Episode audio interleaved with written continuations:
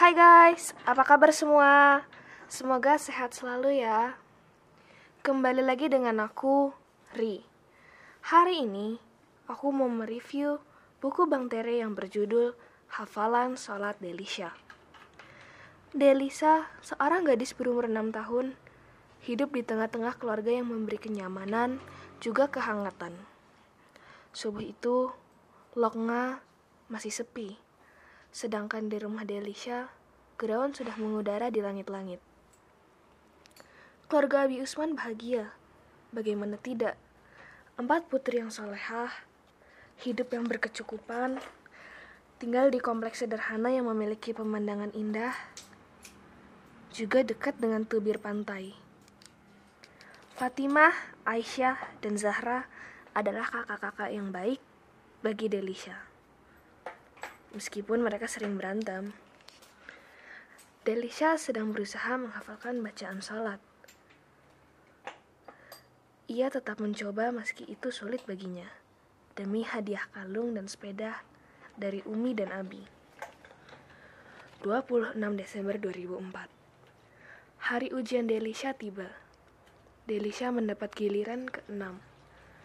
Tepat saat Delisha membaca Inna solati wa nusuki wa mahyaya wa mamati. Air laut menerpa seluruh lokma.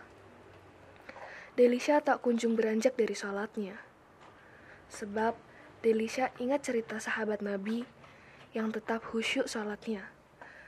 Meski kala jengking menggigit punggungnya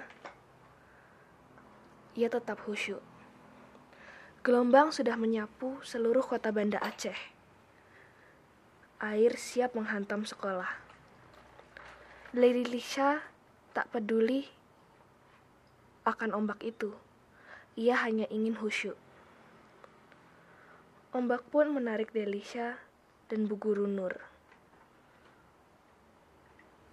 Delisha kini mengerti.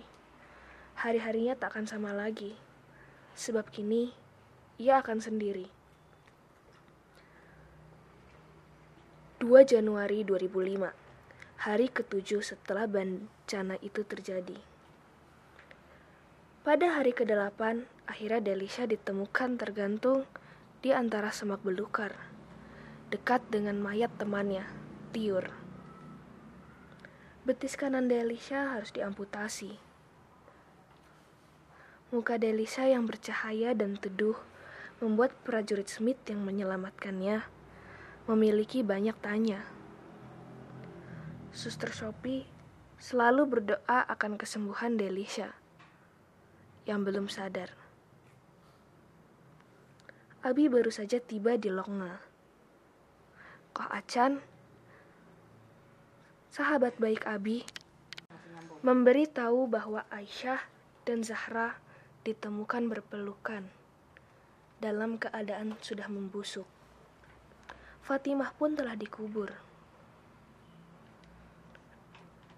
Atas bantuan Sofi, Delisa dapat ditemukan oleh Abi.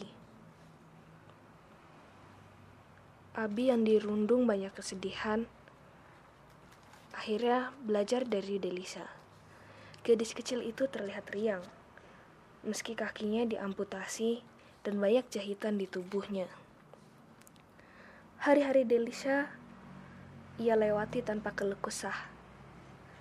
Ia belajar banyak tentang kesabaran, arti kehilangan, dan juga menerima kenyataan. Maka pada tanggal 21 Mei 2005, Delisa yang sedang berada di sebuah sungai, matanya melihat sesuatu yang berkilau. Itu adalah kalung. Kalung yang dulu dijanjikan Umi. Namun, kalungnya tidak tersangkut di sembarang tempat. Kalungnya tersangkut di sebuah tangan yang sudah menjadi kerangka. Itu adalah kerangka Umi. Kini terjawab sudah se segala tanda tanya yang berada di benaknya.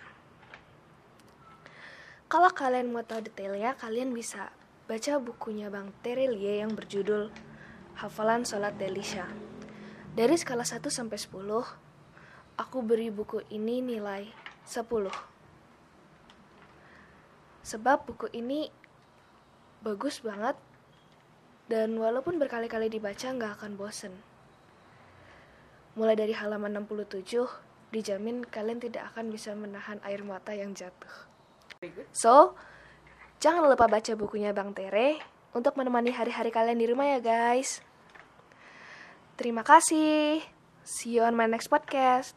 Bye-bye.